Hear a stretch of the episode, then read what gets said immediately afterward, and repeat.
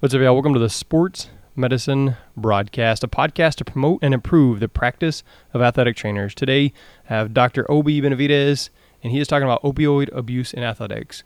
Uh, he's going to share some of his story, his personal experience with athletes and opi- opioid abuse. Uh, he's going to talk to some about the signs and symptoms, things to look for, uh, some of the biological ways that it works, and uh, so really just opioid abuse in athletics. So again, we're joined by Dr. Obie Benavides here on the Sports Medicine Broadcast. So this one is sportsmedicinebroadcast.com slash opioid abuse. And just a little bit about Obie before we get started. He uh, joined the Lamar University Sports Medicine Department in July, where he's responsible for baseball and their drug prevention education uh, coordination. And then he graduated from UNT, which is University of North Texas. That's the mean green, right, Obie? Yes, sir. There you go.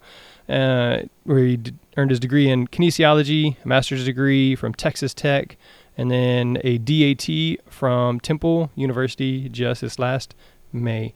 He's been an athletic trainer for five years and also done some uh, blogging on for the NATA. And I know he's talked with Alicia Pennington uh, about opioid abuse. So something that's that's really a big deal for him right now. So without much further ado, we're going to get right to it. Obie, welcome to the Sports Medicine Broadcast. Thanks for having me. You know, there's really a few things that I want to talk about, but all really, you know, relating to opioid abuse. Um, you know, one just in the setting that I'm in, which is college, but also just how that is relevant to um, all settings for athletic trainers, and then just you know how we can kind of um, take care of ourselves, uh, you know, on an individual basis. So, you know, just you know some quick stats. Um, I talked about this in my in my BOC blog, but you know, in a very short amount of time, in just under 20 years, um, opioid overdose deaths were five times higher or increased. You know, uh, is a pretty significant increase uh, in such a short amount of time. Um, and then whenever you look at the consumption of certain certain pain medications, um, in a smaller window of time, about 10 years, consumption of uh, oxycodone increased by nearly 500%. So, you know, th- we're seeing that those two are, are mirroring each other, a huge increase in consumption, and then unfortunately an increase in uh, overdose. So, there, you know, as that relates to. All right, so real quick, Yep. um, you said opioids and oxycodone. Yep. Uh, so go ahead and tell me what's the difference there. Yeah. So, um, you know, for again, being athletic trainers, we deal a lot with post-operative cases, and um, our patients usually get prescribed pain medication. So, um, an opiate, there's opiate and opioid are pretty similar, but opiate is going to be something that's a little bit more. It's naturally um, derived from a plant, um, and that's going to be something like morphine.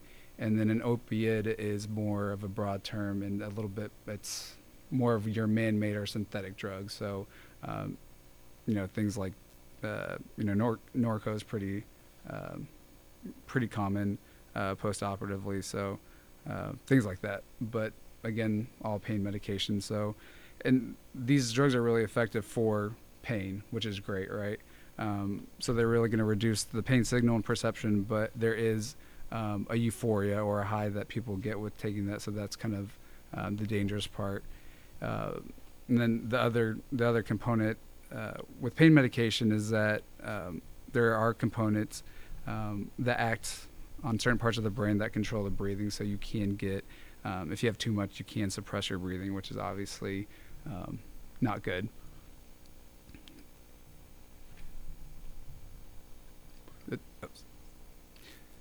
And then um, you know, I did. You know, there there are a little bit different terms as far as you know. We talk about addiction, abuse, um, overdose, and misuse, and there there are some differences there as well. So, um, whenever we talk about addiction, that's going to be something that's chronic, that is a condition, um, that's uh, you know physical dependence on something, and so whenever your body doesn't have that, you then um, have you know you go through your withdrawal, so you do have actual symptoms um, with that. Where misuse is something uh, where you're maybe taking a medication without a prescription, uh, or t- you know taking a medication that's not yours, or taking it longer than instructed, or more than uh, your physician has instructed you to do so.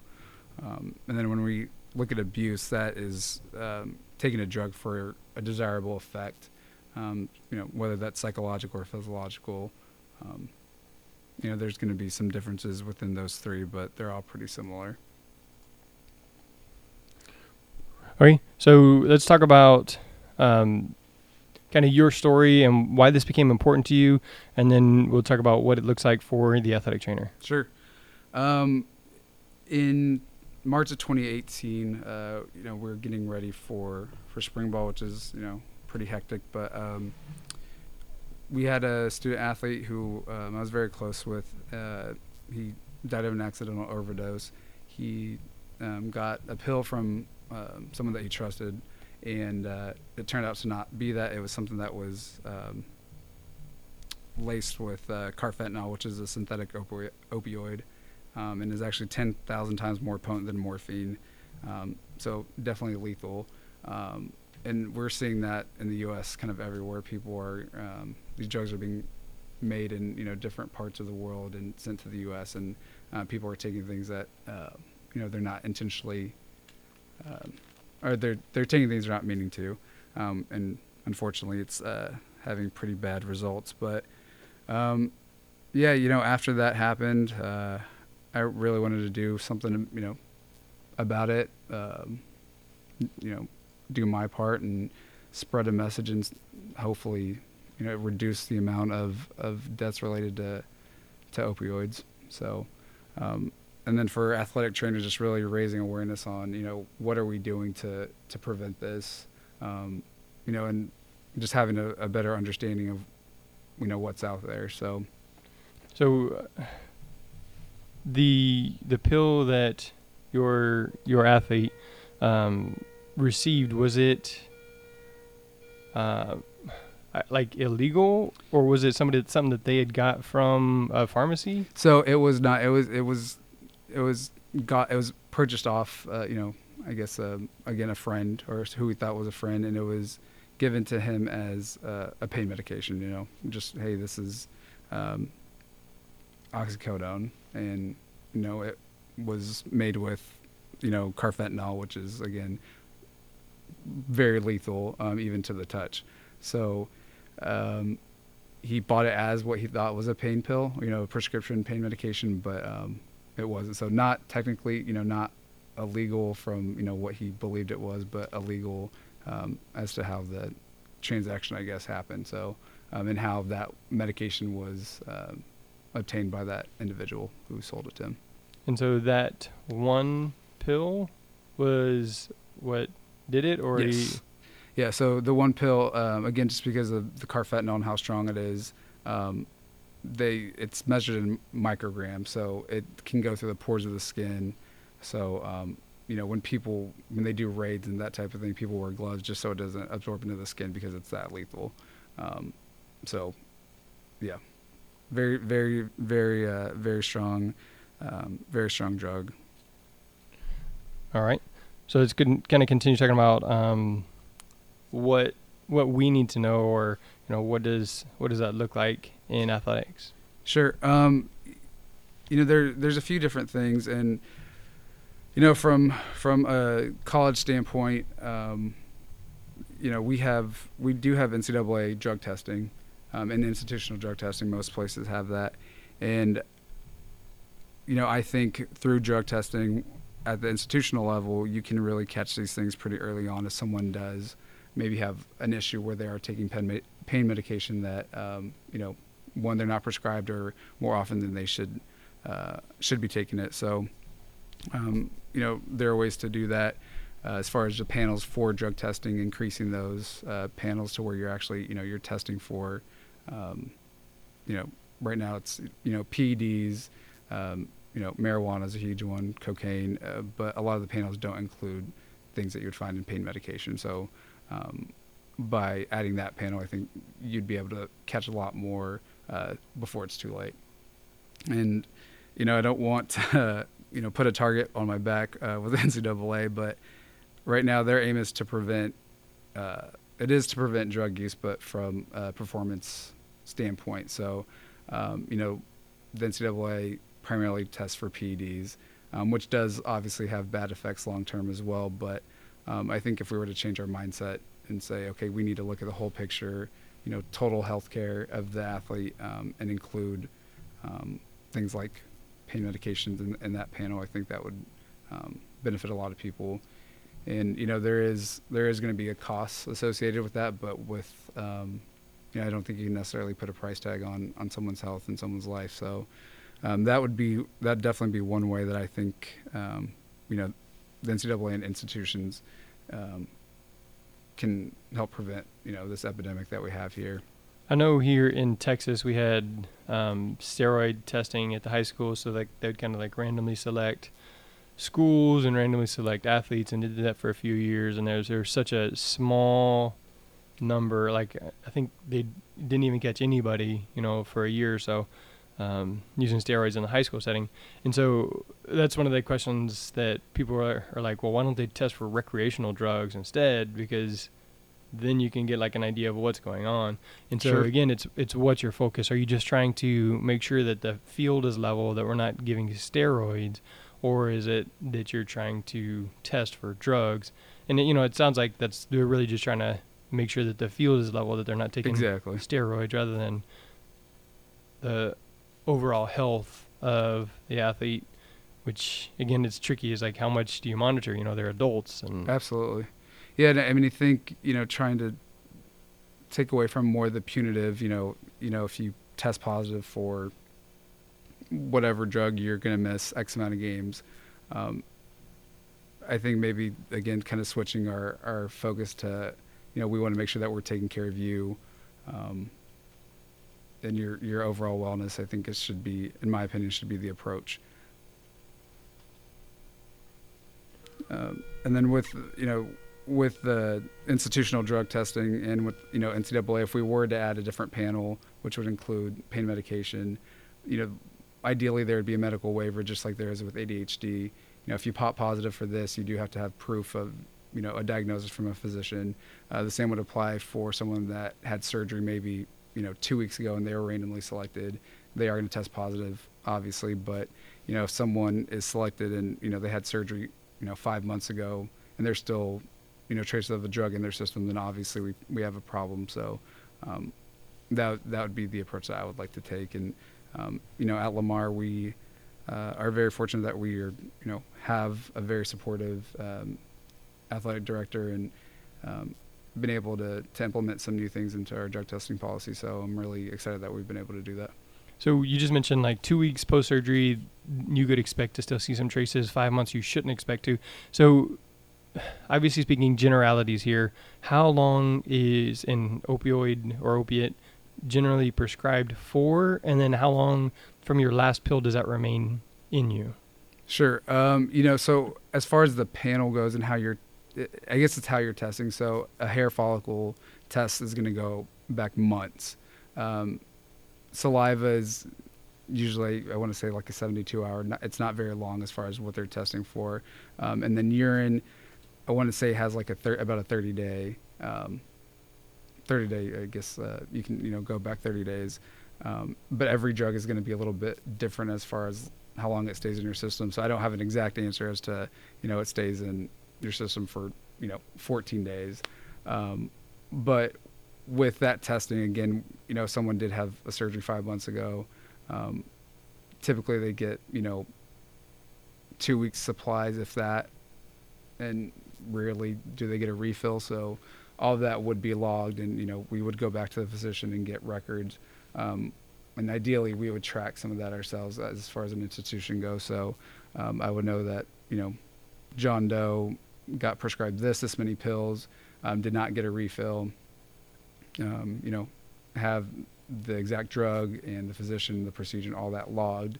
Um, and then so if he did test positive in five months, there would be, you know, that would be an indication that he was either getting it illegally or um, maybe hoarded his pills or her pills, uh, or, you know, was going to other providers to get pain medication. Yeah, obviously, and like I said, we're speaking in generalities there, but Sure. it's interesting just to just to think that you know, two weeks ago I could have had a taken a pain medicine and still test positive, um, and so in in doing that, I don't have you looked at the the testing like do they can they test the the volume I guess that's or the concentration that's in the yeah. So, and um, you know, I know there are institutions that do that. So, um, you know, just depending on where you're at, um, or what kind of program programming or what kind of program you want to establish, you can do tests. Okay, we're going to test you, or you know, maybe not tell them, but in a week and see if the the concentration has changed. Um, so you know that they are making adjustments to, you know, to whatever uh, drug they were doing. Interesting. Yep. All right. So looking at the secondary setting for a high school, so realistically, I should expect, you know, I have a kid having surgery tomorrow, um, and if he's prescribed pain medicine, he's a adolescent, he shouldn't be able to get any refills. But realistically, hopefully, the doctor is only giving him that one Right. that one two week set of pain pills, if that. Um, and then, so so realistically, after that two weeks, he should be done with opiates, opioids. Um, what am I looking at for that athlete to see if something is off?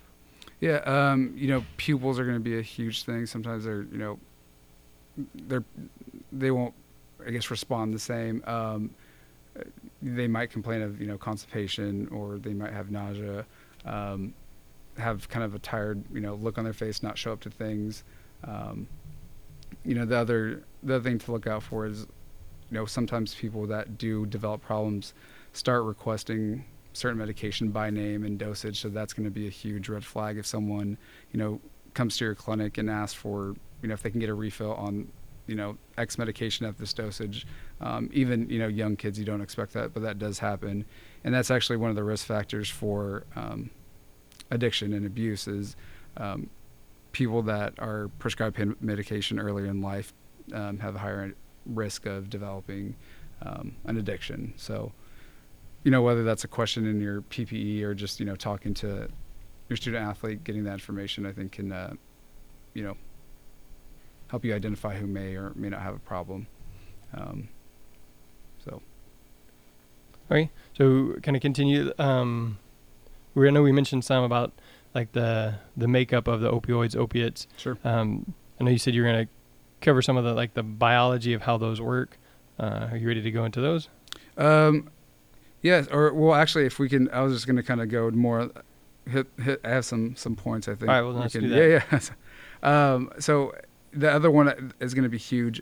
Is really and more of a prevention is going to be education. And as athletic trainers, um, you know, we do see these students every day for the most part, and having that patient education is going to be huge. Um, you know, surgeons and you know other providers do typically provide their patients with some sort of home care instructions um, and the side effects associated with you know with their pain medication. But I think if we also you know develop our own um, policies and practices um, as far as you know pain medication goes, I think we're going to be able to assure a safe and effective post post-operative pain control um, plan for our student athletes. So, you know, I know in the secondary setting, as far as going to appointments with student athletes, I know that's not, you know, typically going to happen. But, um, you know, once they come in uh, following their surgery, um, ideally with their parents, you know, giving your own kind of spiel on on what to expect post-operatively and how to properly take the pain medication, um, I think is gonna gonna help prevent some of those problems. So just patient education is gonna be huge. All right, so on that, to everybody listening, if you have some sort of patient education plan for post-op surgery, like the for the pain, uh, send that to me, or just send me like a Facebook message, email, or something like that, because I want to see that and share that and put that. So I'll put that um, as an example in the show notes. So if you have that, send that to us. Um, you know, and then that way we can kind of look over it and see what he thinks, and then we can post it on there, the example, and maybe some of these are the things that can change. So if you have some sort of home uh, pain control plan or uh, like post-op uh, pamphlet that type, that you would give to your athletes, then send that over to us. So go ahead. Yeah, no, I mean, I, I know in the secondary setting it gets a little tricky because you are dealing with minors, but I think having the, the parent there is going to make make a huge difference as well. Just, you know, they're adults that don't really know what to expect um, post-operatively, and you know, establishing real goals for both the patient and their parent um, is important and realistic ones um, when it relates to pain. You know, pain medication isn't necessarily made to alleviate all pain. It's it's given to you to be functional, and I think that's going to be uh, I think that should be a message that's given to people is everyone expects to be 100% pain free, and that's just not the case, unfortunately. Um, and just letting them know that there is going to be a level of discomfort, um, which is normal. Um, and I know parents, you know, don't like to see their children in pain or you know, um, in any discomfort, but that's you know that's kind of how things work. Um, so you know, coming up with a plan even before surgery, I think, or having that talk before uh, procedure is going to be helpful. Um, and then the other thing too, as far as um, education goes, is disposal of medication and proper disposal. And I think I, I, I sent you a link, but um, the Drug Enforcement Agency, um, their website gives a link, and you can find uh, disposals for for your medication, um, so you're not just hanging on to those.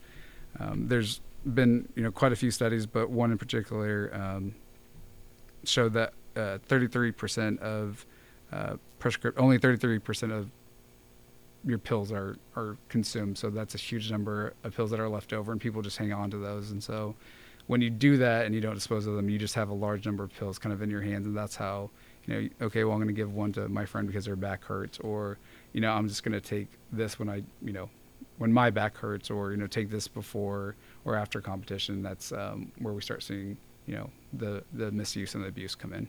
Yeah, I mean, even here in the secondary setting, I'm like, I'll get a kid, you will, you know, I took a, a pain pill or something like that. And I don't go into all the details because usually they don't know. They just got it from their mom or whatever. Yeah, well, I had a pain pill. Uh, and it could have been ibuprofen or Tylenol, sure. but it could have been a prescription medicine right. that they've had. And it's it's a huge deal there. So just holding on to it makes you more likely to use it um, or give it away to somebody when it's not their prescription. And that's like your friend that's really dangerous. So. Yeah, absolutely. And, um, you know, I think people just do have that kind of mindset as far as, you know, even price goes like, oh, well, I don't want to have to pay for this again. Um, so I'm going to hold on to it. And again, you're just kind of uh, you know, 70% of the pills that you got um, for a different time. And that's, uh, again, kind of putting yourself in a bad situation. But, you know, that website is great. Um, usually Walgreens or CVS also have like boxes when you walk into the pharmacy that you can go and dispose of pills properly. So um, I would highly recommend that. Um, you know, for all athletic trainers, um, you know, especially in the secondary setting, just it's easy to log into and show someone where to go. Um, and the other thing, so one of the other points is kind of a monitoring program, and I think this can be done really at any level. I know um, the athletic trainers in high school, you have um, quite a bit of patience, um, especially in the larger high schools. But um, as far as like logging, you know, what someone, you know, what procedure they had or what medication they were taking, and maybe just having a patient interview, say, hey, you know, in a in a week, I want to follow up with you. How many pain med, you know, how many pills do you have? Okay, you have this many. Are you taking them? No. Okay, well maybe it's time to that we dispose of them. Um, and you know, from kind of a a global level, um, there are drug monitoring programs in effect across the U.S. Um, and it's a database that just tracks prescription medication. So it gives a provider and the patient and how many times they've had you know refills and on what drugs.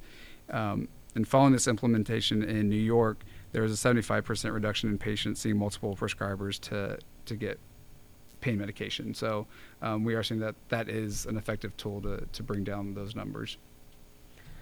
so you talked about the one week follow up and to discuss the number of pills. So, um, and taking the AT AT's care course, that's one of the things that I've kind of I've learned and I've been able to do is to kind of step into a situation because that's not really a conversation that we're trained to have, but and it can be a very difficult ha- conversation. Hey, I'm going to follow up with you in a week. I'm going to ask you about this. Um, I'm going to ask you about these pain pills, and we're going to kind of come up with a plan.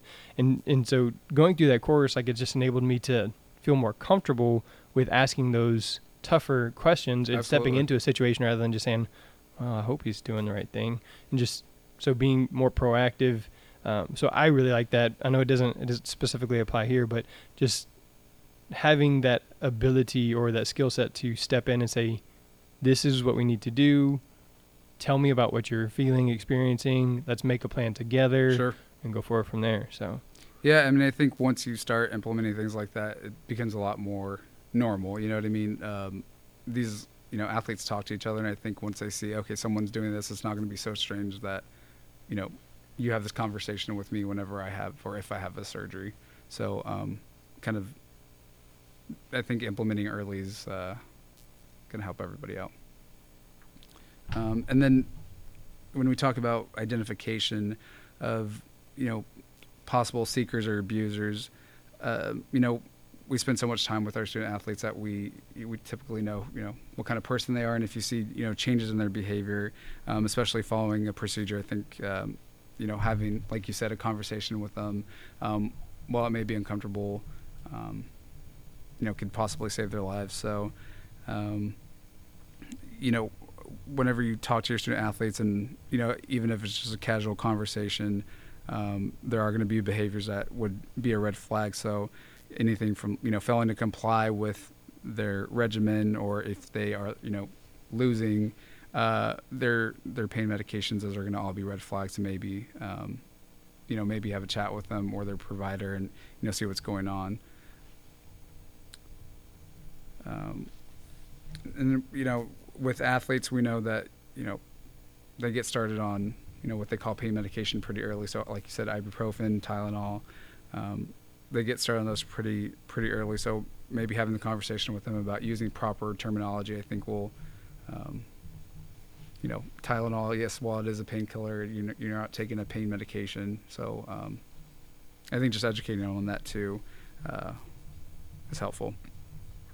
Um, and I know we talked a little bit so about. on that, do you have a a good resource where it might say like a poster or you know a printout or something like that? I mean, I would think that maybe on the the government website, whatever it is, um, that you could, they would have some sort of chart saying pain pills, not pain pills, or addictive, not addictive, that kind of thing. I mean, I know you're working with Lamar Baseball, Sure. and whenever I was at Houston Baptist, basically like the players, all right, well, can you give me two packets of ibuprofen before every practice, that kind of thing, and so they become like addicted out of habit rather than addicted out of like physiologically. Sure. Yeah. Um, you know that I mean that's a great idea. Honestly, I don't. You know, right now you know, the posters that are really out are kind of the NCAA banned. Again, the ban the the ban list, which is again your stimulants, your PEDs. Um, but I think that's a great idea. And you know, right now what I'm trying to work on is just implementing an education, maybe an education program. You know, maybe twice a year for all student athletes um, with various topics. So that would be one of them because, like you said, they do get used to to taking certain medication, and it's kind of just like a ritual for them, especially with uh, certain sports. Whether it has a true effect at a certain point, probably not. But you know, I've had that conversation with student athletes too. Um, you know, there is there is a ceiling effect where you can take all that you know ibuprofen you want, and it's not going to have it's going to have the same effect from a pain standpoint. You know, the more you take isn't necessarily going to help uh, lessen the pain. So, I mean, I I like to have just kind of general conversations with them. Um, I think one-on-one is pretty effective, and I know we don't have time to necessarily do one-on-one with everybody. Um, but you know, if you have that student athlete that is coming to you for, you know, oh, I take ibuprofen every day, or, or I've always done this, maybe having that conversation with them and talking about, you know, how the drug works. Like, yes, you can take 12 of these, but your pain level is probably going to be the same. You're going to have other systemic effects that aren't aren't great. So, in that same kind of line of thought, there, do you think taking the ibuprofen regularly makes it easier for someone to say, "Well, let me just take a stronger painkiller and a stronger painkiller," and then like getting into opioids? Do you think that builds that habit that makes it more likely? Yeah, um, you know, and there's, I, I've read a few um, pretty interesting articles on kind of the athletic or you know the athlete mindset, and they do these things for performance. You know, they want to feel good, they don't want to feel pain, um, and that's not necessarily just with competition, but that may be with conditioning or lifting. Um, and to me, that would be that would definitely be you know a red flag if someone is doing this um, out of habit, you know, for a performance, you know, reason. I think you know, for me, I'd be I'd, that would be an indication to have a conversation with them as far as um, you know what they may be taking in the future or what they've taken in the past, and um, yeah, again, a couple a couple of uh, uncomfortable minutes could could save someone's life and uh, their future. All right, so we have people watching live. Uh, DJ Gilland and Jamie DeRollo. Oh, nice. They shouted out to you saying, "Hey, I know Don Stuckey, Stacey Avner, David McDonald. Uh, they're all checking in, checking live. So appreciate any of the questions you guys have um, whenever we're going live. And if you specifically have questions, that's what that's what we're doing here on the Sports Medicine broadcast, uh, helping to answer your questions in a way that you understand them. So send them that way on Facebook, or we, obviously we'll give you contact information at the end for um, getting a hold of Dr. Benavides here. Uh, but we're going to continue on talking about opioid abuse Yeah. and athletics. I mean, you know, for those in the secondary or you know any other setting aside from um, from college, I mean, if any sort of recommendations or if y'all have anything that you've done that's worked, you know, please feel free to share. Um, we can always, you know, improve what what we currently have. So, um, I know we did talk a little bit about more of the biological stuff and just knowing, you know, I guess the the side effects of pain medication is going to be super helpful um, for us. So, um, you know, that's going to include, you know, constipation, uh, nausea, vomiting, dry mouth, sleepiness, uh, dizziness, confusion, depression, um, itching, which would uh, usually kind of you know you see that with morphine, um, sweating, uh, and then just low testosterone levels actually um, can be a side effect of of uh, narcotics. So, you know, you again we, we know our student athletes pretty well, so if we kind of see some of these things occurring, um, having a having a chat with them would definitely be uh, an indication. So. And then, um, so like if I take uh, Nyquil, like I, you know, I think it's 30 milliliters, or something like that. You're supposed to take like the the cup. I'll take usually I'll take like half of it and then I add water to the other half, or I'll take even less than half. And it, like if I take a full cup, I'm drowsy the whole day. And so, is there a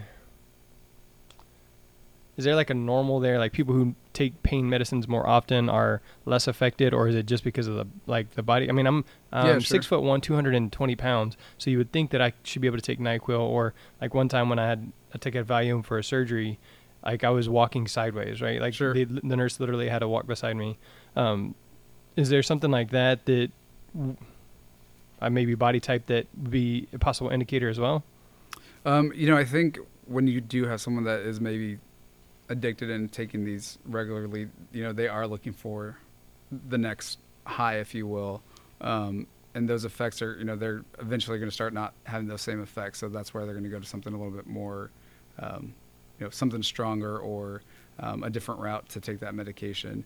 Um, but as far as you know how it affects, you know, I've seen, you know, I've kind of seen a wide range of people that you know, like you said, pretty sensitive to to a pain medication. You know, if I take something, um, I can I usually get pretty drowsy very quickly. But um, I've you know had other patients that are a lot smaller than me um, and do just you know just fine with it. They don't get any of the side effects. And then I think that's going to just be really an individual, you know, kind of tolerance for for the pain medication. Um, but if we do kind of notice some of these things that are lasting a little bit longer, um, than you know than what they were prescribed, then you know again red flag for me. So All right, so again, coming back to the itchy, dry mouth, the nausea, the Yep. avoiding public situations or whatever, constipation, pupils are off, requesting medication by name and dosage. absolutely. So, Yeah. Um, let's see. Um, and then the other thing, as far as treatment, this is really uh, related to overdose. Um, you know, we're gonna typically see this with again the people that are addicted, and um, generally not going to be with uh, our patient population, but you never know.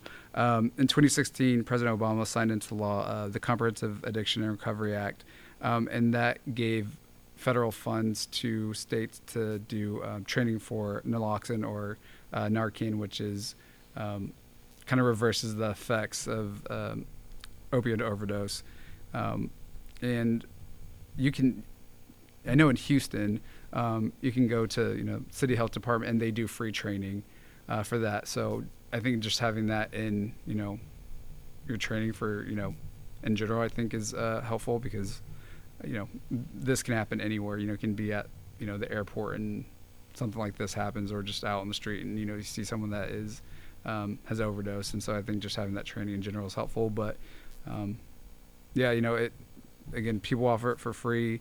Um, usually it's um, it's a nasal spray. I think it's like four milligrams is the average dose, and that just refer uh, uh, reverses the effects of uh, the opioid. So usually they're you know they're not breathing, and they once you um, kind of spray that into their nose, it takes a few seconds, but they kind of just come back to life. So um, that's that was uh, definitely a great uh, policy that President Obama signed in.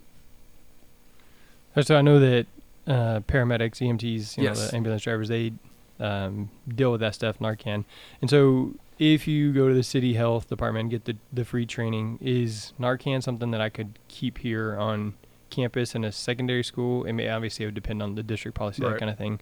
But then if I do that, I'm still calling 911 or have already called 911. Yeah, so that is um, just because we don't know one what drug they took exactly and how much. Um, that is literally just to kind of get them awake and responsive again until you know they can get advanced care.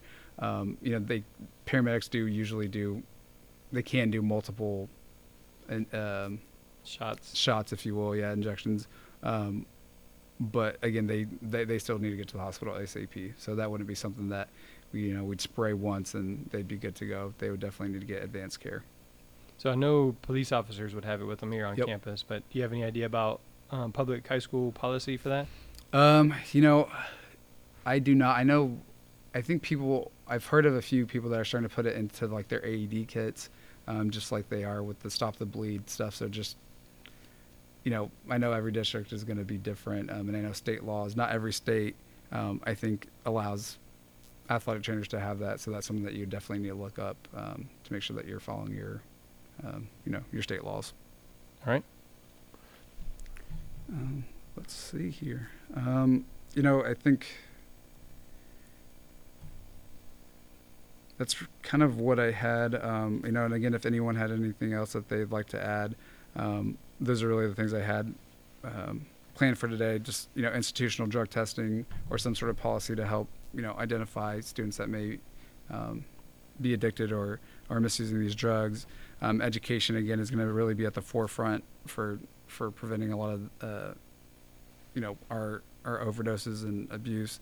Monitoring programs are huge, and I want to say that you can a physician can elect someone um, to to um, be a part of the the drug monitoring program. It does not, from my understanding, it does not necessarily have to be a physician. So if you work with a physician or under, you know, if you work in a hospital system, um, I think you can be uh, serve as someone that is able to check into the drug monitoring program, so you can kind of check your patients and see, um, you know, if they're going to different providers to get a pain medication. Um, and then identification again, just um, knowing, you know, the signs and symptoms associated with overdose, um, and knowing those who might be at risk for um, abuse. And then treatment as far as the Narcan goes, if you can, if your state allows it, I would highly recommend it. Um, again, usually the classes are free, and I think there's even some online training that you can do that's totally free. Right, and so the education here is going to be huge because, as Obie shared, that he had an athlete that one time uh, took a pill, took an, that wasn't his, and that one pill ended his, his athlete's life. Um, and so, just educating them, don't take pills that aren't yours if they're not prescribed to you, and especially if they're not from a legit pharmacy. Um, don't take those medicines because you never know if it's tainted if it, with anything um, and just having those conversations being willing to step in and again i mentioned the at's care program that helps teach you how to have those critical critical conversations those those uh, harder conversations and just being willing to step into the situation um, and allowing allowing the patient to kind of see the light or to, to formulate their own opinion and move forward there in a way that you want them to. Um, so it's a really good plan as well. So educating and like we said if you have a um, a plan for dealing with the the pain for patients after surgery then send that to us because we want to see it. We want to share it. I want to put it on the the link to this podcast there. So um any anything else you feel like we didn't cover we need to go over again? Um, you know, I would actually, you know, just kind of piggyback off what you were saying as far as AT's care. Um, if you haven't heard of them, you know, I think again I pr- provided a link, but definitely check out the website. Um, the training is great. Um, you know, they have an individual and they have a group training, and you can just use that really in your everyday conversation with your, you know, your student athletes or um, even coaches. Um, but from you know someone that's experienced the AT's care, um, it's probably the best program that the NATA has has developed, and um, you know, you know, having someone to talk to about something that's you know, catastrophic or devastating is is really helpful. Not, um, you know, it's easier to talk to someone that knows your schedule and knows what you have to do um, every day. So definitely, you know, use them. Um, they're a great resource. And after taking the course, I've been through. I've seen several people posting about like mental health plans, uh, and and most of those people were like at universities, you know, because you have like a staff for that, and Sure. the more of a one-on-one interaction than you might have here at a high school, where you have like twenty-on-one all the time, kind of thing. Absolutely. Um, what does that look like for you at Lamar, or is that something you guys are working on? Yeah, so we are actually um, we are working on our mental health policy, um, and student health there does have um, they do have counselors on on staff for for students, but um, I think from you know from our standpoint as you know as athletic trainers, always having that resource um, for yourself is is nice too, and you know some places do offer that you know through you know the university or through you know the district, but um, just knowing what's available to you is gonna um, is huge, and AT's care um, is one of them. So that's just one uh, one organization that I know is extremely helpful. All right, any other thoughts? Uh, no, uh, you know we've we've said it a few times, but um, you know we, we know our athletes pretty well, and um, you know we see them every day. We see them more than you know their family does sometimes. So um, you know a few minutes of an uncomfortable conversation, you know, can save their life. So just remember that. All right, so again, the people checking in live, I know Andy and Toki just checked in there.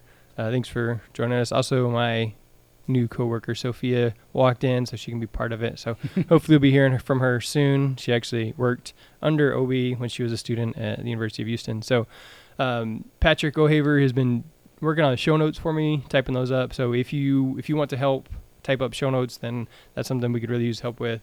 Um, the better the notes that I have on there, the easier it is for you to find. So like everything that Obie said today, if we have that in a blog post, you can either listen to it, watch it, or just read and find the answer that you're looking for.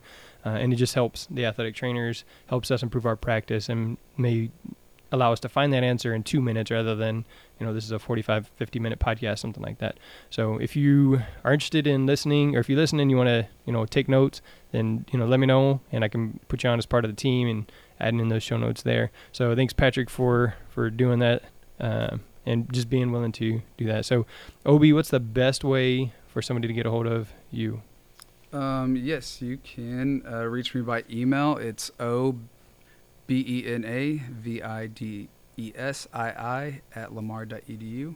Um, that's going to be the the easiest way to get a hold of me. what's the ii Uh, I'm the second, and that's how uh, that's how. gotcha Yep. Very Okay. confusing, I know, but um, that's uh, that's how they do it. So All right, so again, this is sportsmedicinebroadcast.com slash opioid abuse. So I'll have links to those, the links that Obie shared, and um, the where you said the resources for AT's cares, the Drug Enforcement Agency, their website there. Um, reach out, talk to your physician, have a plan, create those, share those with us, with everybody if you have those. Um, and then obviously the ways to contact us, those those will be on there. And if you're willing to help type up type up those show notes after listening to this, then let me know, uh, and I'd love to add your uh, contribution. So for Jeremy Jackson, host of the Sports Medicine Broadcast, Dr. Obie Benavides and the Sports Medicine Broadcast, that is a wrap. Thanks.